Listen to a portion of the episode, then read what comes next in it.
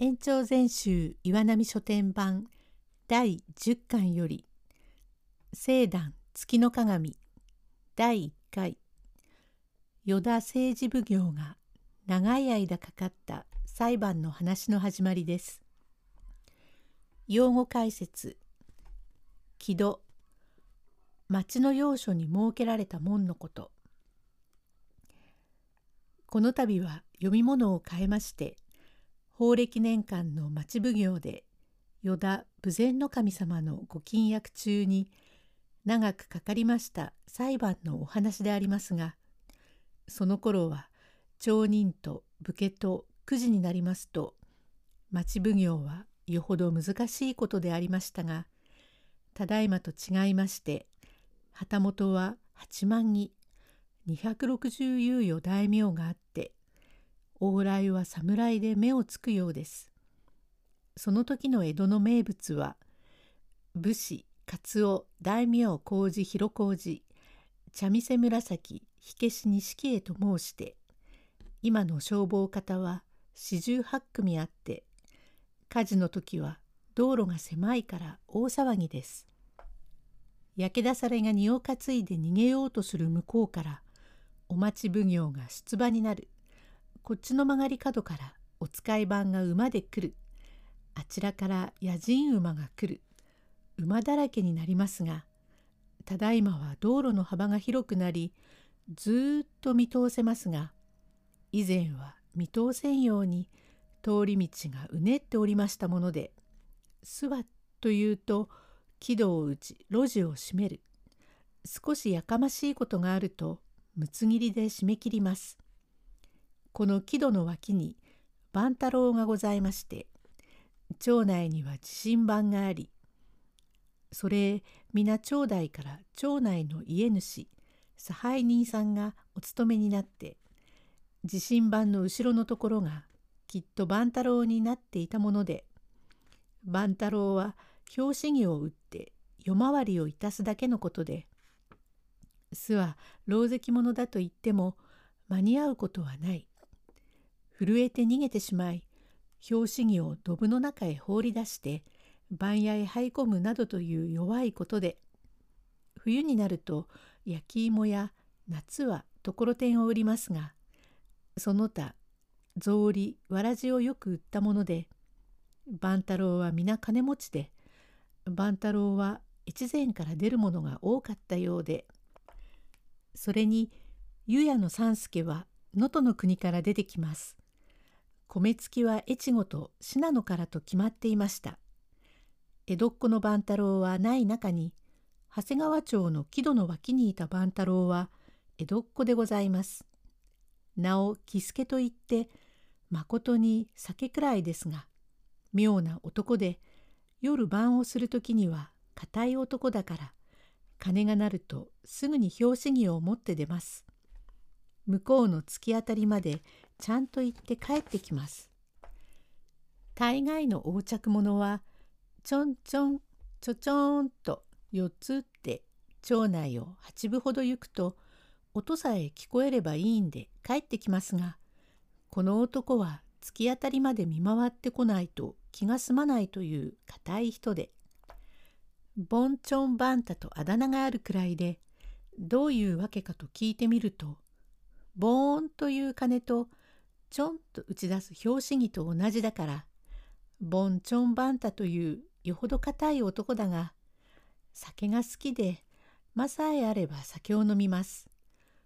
女房をお梅と言って年は23で亭主とは年が違って若うございますが亭主思いでよく生酔いの森をいたします。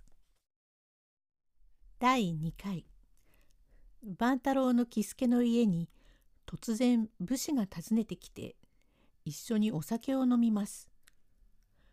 用語解説。よも。酒屋の名前。メンチ。めんこのこと。一本木。お酒の木一本のこと。近所の評判にあのかみさんはいい女だ。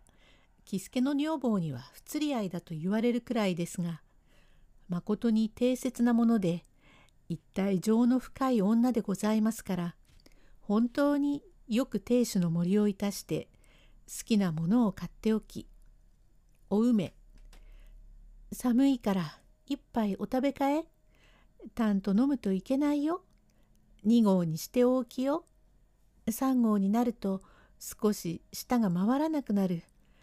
体に触るだろうと思って案じられるから。喜助うん寒いな。下月に入ってからぐっと寒くなった。どうしても寒くなると飲まずにはいられねえな。寒いったって寒いわけだよ。朝から飲んでるからもう酔いざめのする自分だからさ。町台の宗助さんが来てあまり酒を飲ましちゃいけないあれでは体がたまるまいとおっしゃって案じておいでなすったが皆さんがごひいきだからそう言ってくださるんだよ。もうこれぎり飲まねえからよういいからもう一本つけなよ。つけなってお酒がないんだよ。なけりゃ買ってきねえな、おい。もう今日はこれだけにしておきな。暑い自分ならそれでいいが、寒い自分は2号じゃ足りねえ。ようおめえ、よく俺の面倒を見て可愛がってくんな。その代わり俺がおめえを可愛がってやることもあら。おふざけでないよ。あのお棚から酒の魚にしろって台所の金蔵さんが持ってきたものがあるよ。あいつめ魚だって鮭の頭ぐらいだろ？うああありがたい。持つべきものは女房か。ありがたいな。どうしたってもいい酒はよもへ行かなければねえな。と首入り首入り飲んでいる。その時店先へ立ち止まりました侍はどっしりした羅車の背割り羽織を着し仙台平の袴黒手の木八条の小袖を着渋市ごしらえの大将寒いから黒ちりめんの頭巾をかぶり今旅日金草履というこしらえの立派なお侍が万太郎の店へ立ちこれ、ここにある紙を一錠くれんか？えへえ、おいでなさいまし。これはどうもごめんなさいまし。まことにありがとう。そこに札がついています。一錠いくらとしてあります。へえ、半紙は24文で、駿河万紙は16文、メンチは等で8文でげす。わらぞうりはわっちのところが一番安いのでございます。ありがとう。まことにどうも。そこへ行くんですか？ちょいと銭を箱の中へ放り込んで、一錠を持って行ってくださいまし。札がついてますから、間違いはありません。何？貴様はよほど酒が好きだな。わしがここを通るたびに飲んでおらんことはないが、貴様はよっぽど主家だのうへえ、好きです。お寒くなると朝から酒を飲まねえと気が済みませんな。酒飲みは妙なものだ。酒屋の前を通ってプーンと酒の匂いがいたすと飲みたくなる。わしも同じくごく好きだが貴様が飲んでいるところを見るとなんとなく羨ましくなる。ええ殿様もお好きで、ごくいい酒があります。わっちゃ万太郎ですが、江戸っ子の万太郎はあまりねえんです。ごくいい酒がありますから、まことに失礼ですが、一つ召し上がれ。それはかたじけないな。お梅。あらまあ、ごめん遊ばせ、酔っておりますから、お前さん、なんということだよ。お武家様を万太郎のうちなどへおあげ申すことができますものかね?いや、好きじゃたまらねえ。ねえ、殿様。こちらへおあがんなさい。長いものを一本半分刺してこういううちに上がると体を横にしなければ入れませんよ。これは動かないか。わしも酒が好きでな。ここを通るたびにご亭主が飲んでいる。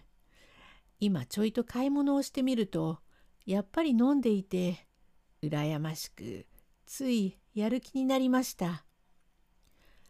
でも汚いこんな狭いところへ。いいから黙ってろ。殿様これの里は白金町の白金稲荷の神主の娘ですがどうしたんだか亭主思いで私が酒を飲んでは世話を焼かせますがよく面倒を見ます。およしよ。では一杯いただこうか。お酌をしてあげな大きいもので。これはご内儀痛み入りますなお酌で。まことにどうも召し上げるものがありませんで。いや心配してはいかん。かえってこれがよろしい。なるほどこれはどうもよほどいい酒を飲むな。ええよもであそこではいい酒を売ります。泉町ではあそこばかりで。番頭がわっちを知ってるのでわっちが買いに行くと長谷川町の番太が来たって別に調合をしないで一本木の鬼殺しをくれますが酒は自慢で「うんこれはたまらん」では近づきのために一杯と喜助に刺しました。第3回へ続く。